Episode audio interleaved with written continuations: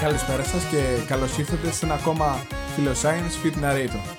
Παπουτσής Βασίλης πίσω από το μικρόφωνο Και Φίβος Δημητρίου πίσω από το μικρόφωνο. και όπως καταλαβαίνετε ήρθε η ώρα για ένα ακόμα επεισόδιο όπου θα έχουμε πάλι τους διπλούς ρόλους όπου από τη μία πλευρά θα είναι ο narrator όπως είναι το σύνηθες θύμα ή ο συνήθις ύποπτος ή ακόμα και ο θήτης μερικές φορές δεν ξέρω αυτό θα το αποφασίσετε εσείς εμείς εδώ πέρα δεν είμαστε τα άτομα τα οποία θα σας διαμορφώσουμε τη γνώμη παρά τα άτομα τα οποία θα μπορούσαν να σας κατευθύνουν περισσότερο ώστε να εξάγετε συμπεράσματα γενικότερα. Έτσι. Σήμερα λοιπόν το θέμα μας μετά από την ομοιοπαθητική, μετά από τα ζώδια είναι το μάτι. Το μάτιασμα ή αλλιώς η βασκανία. Θα διατυπώσουμε όπως πάντα τους λόγους μας, τις γνώμες μας και θα υπάρχει ο λόγος και ο αντίλογος πάνω στους ισχυρισμούς και θα βγάλετε τα δικά σας συμπεράσματα.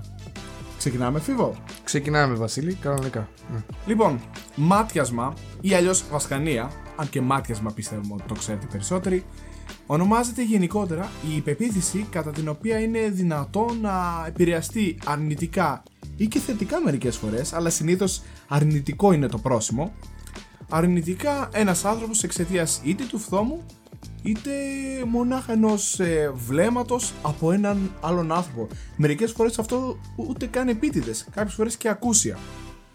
Η διαδικασία αυτή, το μάτιασμα, διαφέρει γενικότερα και μπορούμε να εξηγήσουμε μερικά από αυτά. Για να ξεκινήσουμε με το πιο σημαντικό από όλα αυτά τα... πώς θα το πούμε... τις ενδείξεις είναι να παραθέσουμε γεγονότα. Ως γνωστόν κύριε Philoscience, η βασκανία, το κακό το μάτι, υπάρχει εδώ και πάρα πολλά χρόνια. Και είναι πολύ σημαντικό το να μπορεί να διατηρεί τη ζωή του και να συντηρείται εδώ και αιώνες ή και χιλιετίες. Ως γνωστόν μάλιστα, υπήρχε και διαδόθηκε το μάτι από την ε, αρχαία Ελλάδα, υπήρχε και στην ε, αρχαία Ρωμαϊκή Αυτοκρατορία, αλλά και σε διάφορα ευρωπαϊκά να το πούμε κράτη, αν και δεν έχουν τη σημερινή μορφή των κρατών, αλλά μπορείτε να διαπιστώσετε και να καταλάβετε τι εννοούμε.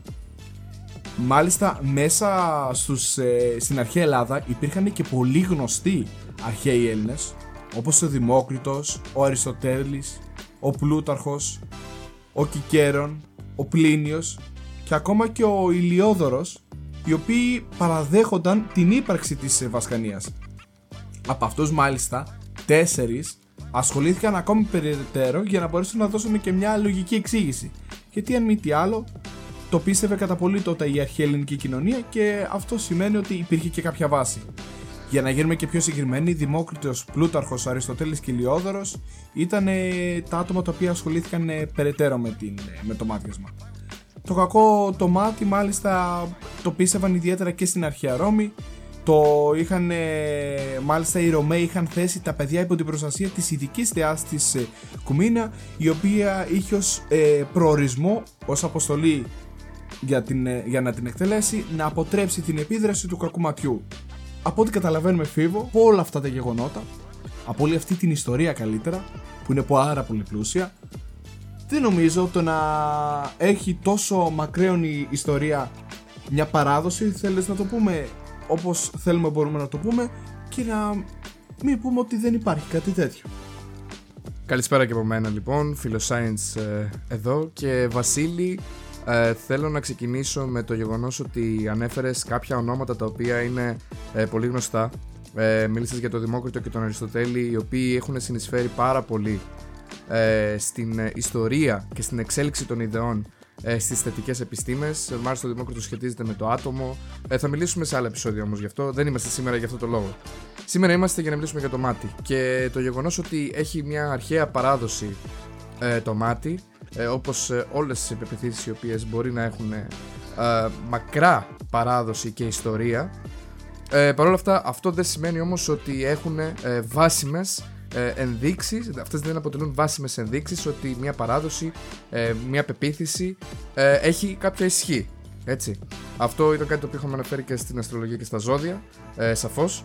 Αλλά πέρα από αυτό όμως ε, θέλω να πω ότι ουσιαστικά οι άνθρωποι τότε στην, ε, στην αρχαία ε, περίοδο και ειδικότερα στην αρχαία Ελλάδα και στην αρχαία Ρώμη η γνώση, η γνώση του ανθρώπου ε, για τον φυσικό κόσμο, για το πώς εξηγεί, δεν είχε τα εργαλεία που έχουμε ε, σήμερα στον 21ο αιώνα. Τότε η φυσική και τα μαθηματικά και η χημεία και όλες τις θετικές επιστήμες και γενικότερα ε, και οι κοινωνικές επιστήμες, όλες οι επιστήμες τότε δεν είχαν ε, την ανάπτυξη που ε, έχουν τώρα στον 21ο αιώνα, δεν είχαν αυτή την πρόοδο και έτσι επομένως πάρα πολλά φαινόμενα προσπαθούσαν να εξηγηθούν με διάφορους τρόπους που δίνανε ουσιαστικά μεγαλύτερη έμφαση στο μεταφυσικό. Είναι η τάση του ανθρώπου να θέλει να εξηγήσει κάτι εκεί που υπάρχουν, ε, όπως θα πούμε και στη συνέχεια, κάποια γεγονότα, κάποια, όπως λέμε, σίγουρα έχεις ακούσει και αυτή την ατάκα, άμα ε, πιστεύεις στις συμπτώσεις, κάποιες συμπτώσεις λοιπόν ή κάποια ε, διάφορα γεγονότα ή ε, ουσιαστικά η ανάγκη για ερμηνεία ε, των ε, γεγονότων ε, είναι ουσιαστικά ο λόγος που έχει τόσο μεγάλη ε, ανάπτυξη ε, η πεποίθηση του ματιού. Βίβο, OK, okay, πιστεύεις ότι με αυτά μπορείς να διαψεύσεις την χρονική του διάρκεια αλλά δεν μπορείς να διαψεύσεις ότι παρόλο που υπάρχουν τόσοι πολιτισμοί και τόσες χώρες έχει καταφέρει να διαδοθεί παντού σε πολλά μήκη και πλάτη της γης. Και αν ε, πιστεύεις πως αυτά που λέω είναι λόγια του αέρα, μπορεί να σου γίνουν και πιο συγκεκριμένος. Η πίστη γενικότερα στο μάτι είναι διαδεδομένη και στην Μέση Ανατολή, αλλά και στην Ανατολική Αφρική και στην Κεντρική και Νότια Ασία, αλλά υπάρχουν και χώρες στην Ευρώπη, ιδιαίτερα οι Μεσογειακές και οι Βαλκανικές. Αναφορές στο μάτι, στην Βασκανία γενικότερα, μπορούν να βρεθούν τόσο στο Κοράνι, αλλά και σε πολλά εβραϊκά ιερά κείμενα, που γνωρίζουμε και πόσο αρχαία είναι τα εβραϊκά ιερά κείμενα. Στην περιοχή δε του Αιγαίου και σε άλλες περιοχές όπου δεν υπάρχουν και πολλοί άνθρωποι με μάτια ανοιχτού χρώματος, θεωρείται ότι τα ανοιχτό χρώμα μάτια, τα λεγόμενα γαλανά μάτια που λέμε, μπορούν να ματιάσουν ευκολότερα, να γεμίσουν περισσότερο αρνητική ενέργεια. Έτσι, στην Ελλάδα και στην Τουρκία υπάρχουν φυλακτά που έχουν την ικανότητα να μας προστατεύουν από το μάτι και έχουν τη μορφή των μπλε ματιών. Βλέπουμε γενικότερα ότι τα έθιμα αυτά διατηρούνται σε πολλές περιοχές στη γη. Λοιπόν, ε, κοίταξε να δεις, ε, εδώ πέρα αυτό που συμβαίνει είναι ότι υπάρχει αυτή η τεράστια γεωγραφική ε, εξάπλωση της παράδοσης του ματιού και της πεποίθησης του ματιού η οποία στην πραγματικότητα αυτό που συμβαίνει είναι ότι το γεγονός ότι ναι μεν όπως ανέφερα και προηγουμένως υπάρχει η επιστημονική εξέλιξη και η επιστημονική πρόοδος από τα αρχαία χρόνια μέχρι τον 21ο αιώνα. Παρ' όλα αυτά, αυτό δεν σημαίνει όμως ότι και οι πολιτισμοί και οι κοινωνίες έχουν εστερνιστεί και ότι οι κοινωνίες μπορούν να θεωρηθούν επιστημονικά ε, αλφαβητισμένες, να το πω έτσι.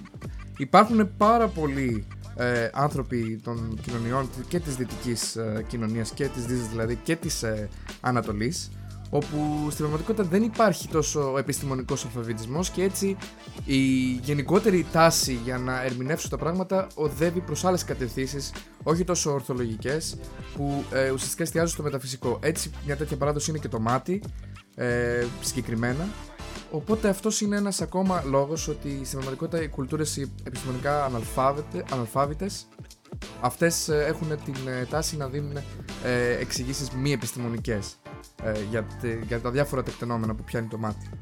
Εγώ βλέπω ότι μιλάς με, να το πω κάπως, περίσσια λαζονία για το μάτι, αλλά γνωρίζεις καθόλου πώς λειτουργεί η προφύλαξη από το κακό το μάτι. Μάλλον, μάλλον μπορώ να σε βοηθήσω λίγο περαιτέρω και να καταλάβεις ότι ο τρόπος με τον οποίο λειτουργούν στο τέλος αποδίδει κιόλας. Και θα σου αναφέρω και μετέπειτα και άτομο το οποίο όχι απλά απέδωσε, αλλά μου έχει εξηγήσει και γιατί ισχύει. Λοιπόν, καταρχήν από τα αρχαιότερα χρόνια που ισχύει, που υπάρχει καλύτερα κιόλας το μάτι και το μάτιασμα, υπήρχαν ε, άνθρωποι οι οποίοι ζητούσαν με διάφορα μέσα για να μπορέσουν να εξεδετερώσουν αυτή την κακή ενέργεια της βασκανίας.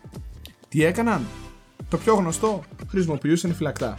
Τα φυλακτήρια τα οποία εμπερίχαν μέσα, ε, εμπερίχαν μέσα διάφορες ουσίες, διάφορα διάφορα υλικά τα οποία μπορούσαν ουσιαστικά να τους ε, αποτρέψουν από το κακό το μάτι.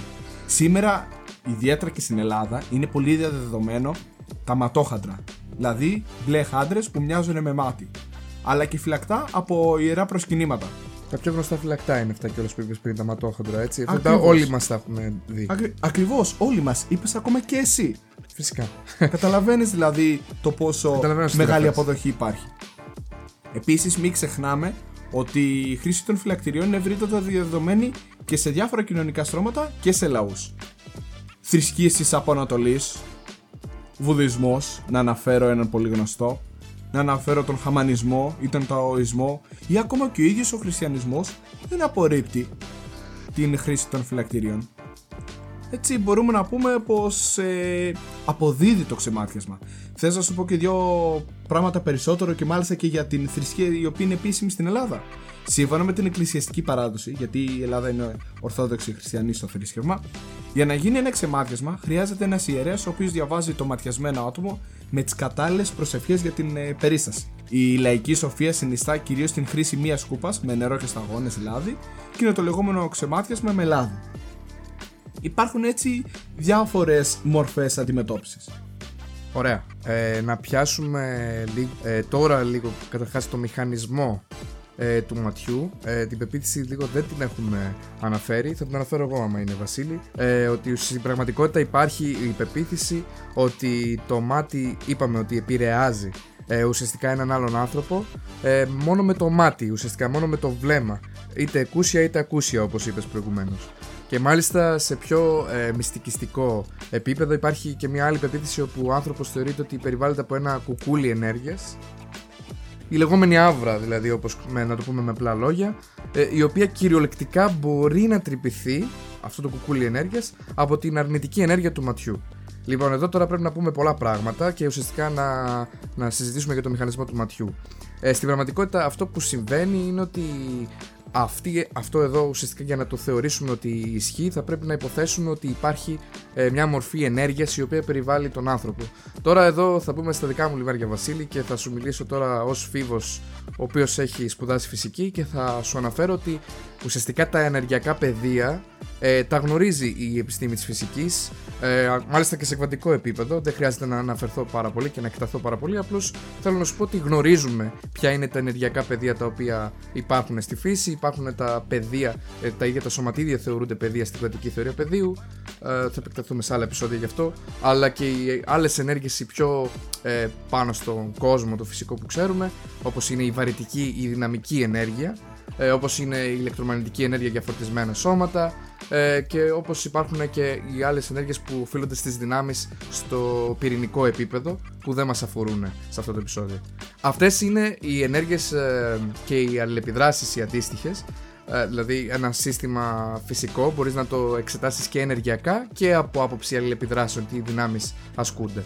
Επομένως αυτά είναι ε, γνωστά ε, στην επιστήμη της φυσικής και δεν υπάρχει αυτή η λεγόμενη ενέργεια η οποία κουκουλώνει, δεν έχει επιστημονική βάση η, ε- κα- ότι υπάρχει κάποια ενέργεια η οποία κουκουλώνει ε, τον άνθρωπο, όπως επίσης να πούμε ότι δεν έχει αποδειχθεί και δεν εφ- έχει φανεί ότι η συνείδηση, γιατί στην πραγματικότητα ουσιαστικά ναι μεν λέμε ότι είναι το μάτι αυτό το οποίο επηρεάζει ε, τον άλλον άνθρωπο, αλλά σκεφτείτε όμως ότι ουσιαστικά μιλάμε για το γεγονός ότι η συνείδηση, οι σκέψεις, οι αρνητικές σκέψεις οι οποίες κάνει ένα άτομο για ένα άλλο, αυτό το επηρεάζει στην υγεία του και στην ε, ε, τύχη του. Εδώ θέλω να σας πω ότι εδώ η φυσική ε, τα χαλάει με το μάτι γιατί πολύ απλά ξέρουμε ότι δεν υπάρχουν τέτοια ενεργειακά πεδία που περιβάλλουν ε, τους ανθρώπους και που μάλιστα η συνείδηση μπορεί να τα επηρεάσει με κάποιο τρόπο, να μεταφερθεί κάποια ενέργεια σε έναν άλλον άνθρωπο. Αυτά τα πράγματα παιδιά δεν υπάρχουν. Εντάξει, τώρα αυτό ίσως λίγο πολύ κάποιοι μπορεί να το ξέρετε, μπορεί λίγο να ακούγομαι και λίγο εριστικός, αλλά θέλω να το ξεκαθαρίσω ότι από άποψη της φυσικής τα γνωρίζουμε ποια είναι τα ενεργειακά πεδία και ποιες είναι οι ενέργειες και ποιες είναι οι αλληλεπιδράσεις ε, slash δυνάμεις. Επομένως ε, ξέρουμε ότι κάτι τέτοιο δεν ε, συμβαίνει από άποψη φυσικής.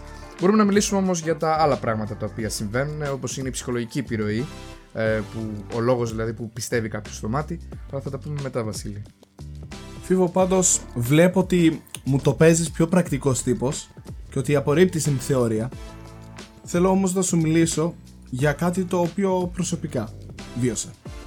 Βασικά δεν το βίωσα εγώ, αλλά το ενστερνίστηκα. Τι έγινε, θυμάσαι τη γειτόνισά μου που μένει από πάνω μου που της έχουν συμβεί κάποια γεγονότα; Ναι, ναι, ναι. Έχουμε αναφέρει και σε προηγούμενο επεισόδιο.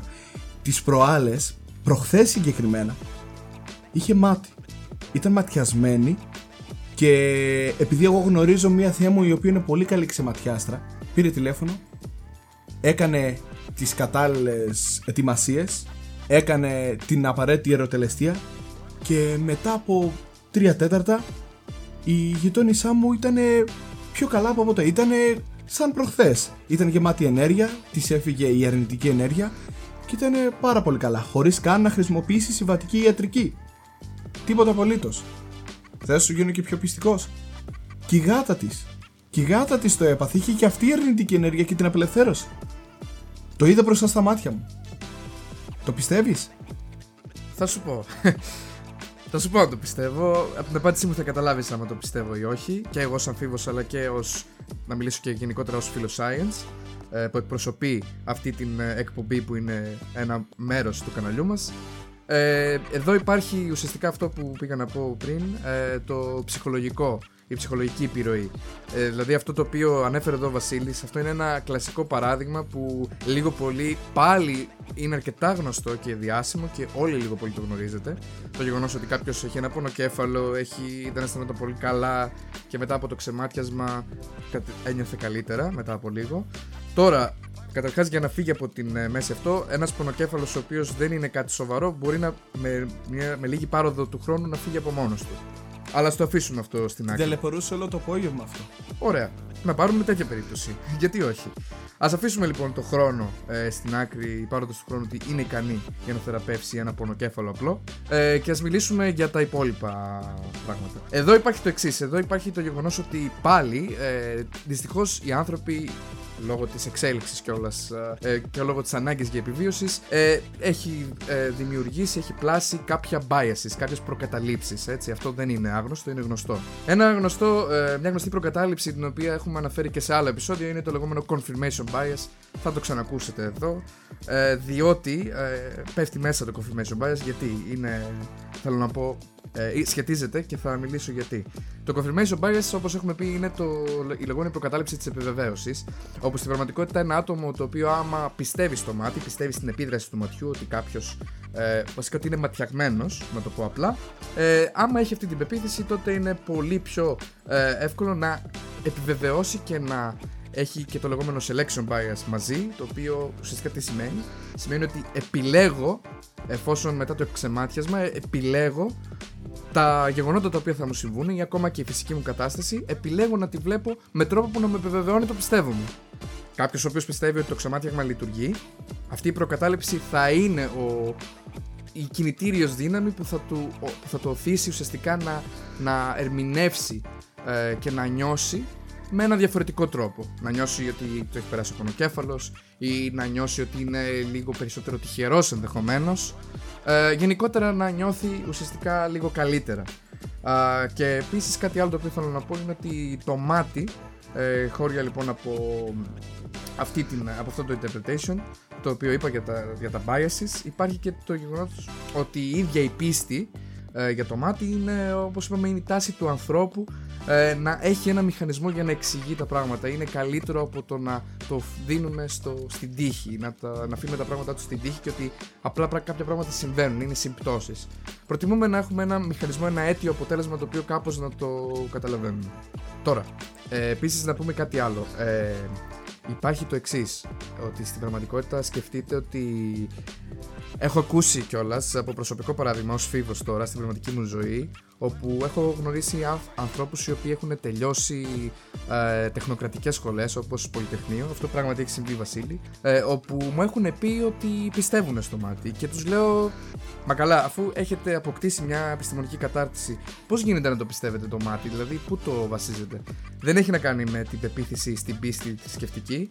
Μου είπε κάτι άλλο η συγκεκριμένη ε, κυρία από την οποία είχα τη συζήτηση αυτή. Μου είπε ότι πιστεύει απλώς ότι τα αρνητικά συναισθήματα που έχεις για κάποιον άνθρωπο Δηλαδή, εγώ, ας πούμε, για τον Βασίλη έχω κάποια αρνητικά συναισθήματα. Τότε ο Βασίλης κατά κάποιο τρόπο το διαισθάνεται με την, από την άποψη ότι πολύ απλά τον επηρεάζει η δικιά μου στάση στο χώρο και ουσιαστικά αυτό τον επηρεάζει και του δημιουργεί κάποια συναισθήματα. Ε, αυτό είναι κάτι το οποίο το εστερνίζεται κατά κάποιο τρόπο η ψυχολογία που πάει να δώσει ένα interpretation στη, στο που οφείλεται το μάτι. Δεν πιστεύουν ότι οφείλεται σε κάποια υπερφυσική ε, οντότητα ή ότι είναι κάτι υπαρκτό Αλλά αυτό το οποίο ουσιαστικά κάπως μπορεί να ερμηνεύσει ε, κάποιες μεμονωμένες καταστάσεις είναι το γεγονός ότι ε, κάποιος ο οποίος είναι στο χώρο και έχει κάποια συναισθήματα, αυτό το δείχνει και το βγάζει προς τα έξω. Είμαστε πολύ καλοί άνθρωποι στο να αναγνωρίζουμε τα συναισθήματα του άλλου. Έχουμε συναισθηματική ε, νοημοσύνη, είτε ακόμα και αισθηκτοδός.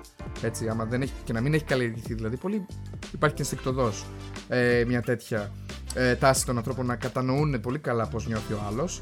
Οπότε αυτό είναι κάτι το οποίο ενδεχομένως λίγο δίνει μια περισσότερη ενίσχυση στην πίστη ότι το μάτι ισχύει, ότι μου, μου δίνεται μια κακή ενέργεια. Και κάτι άλλο το οποίο επίσης ε, μπορούμε να πούμε για να τελειώσουμε με το θέμα της πίστης ε, στο μάτι είναι ότι η πίστη στο μάτι επίσης προκαλεί αρνητικά συναισθήματα από μόνο του. Εγώ, άμα ουσιαστικά πάω και δώσω μια ομιλία κάπου και έχω πολύ κοινό από κάτω και πιστεύω στο μάτι, μου δημιουργείται και ένα άγχος και ένα στρες και μια ανάγκη για προστασία ακριβώς επειδή πιστεύω ότι θα μου προκληθεί από ανθρώπους που θα έχουν κακές σκέψεις για μένα.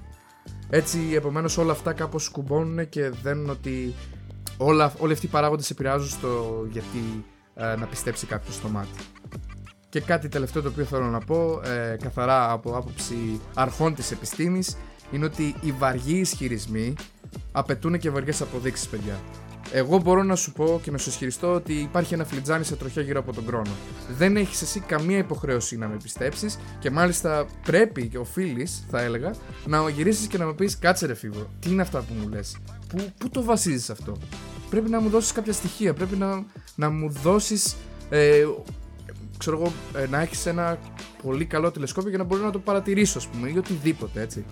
Δώσε μου κάποιο στοιχείο για να σε πιστέψω. Δεν γίνεται εγώ να σε πιστέψω αυθαίρετα επειδή είπες κάτι. Ο καθένας μπορεί να ισχυρίζεται ό,τι θέλει στην τελική.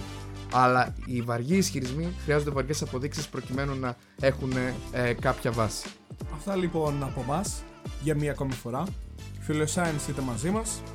Δεν έχει να προσθέσει κάτι περαιτέρω. Νομίζω ούτε ο narrator έχει να προσθέσει κάτι περαιτέρω. Να είστε όλοι και όλες καλά. Γεια και χαρά. Γεια σας.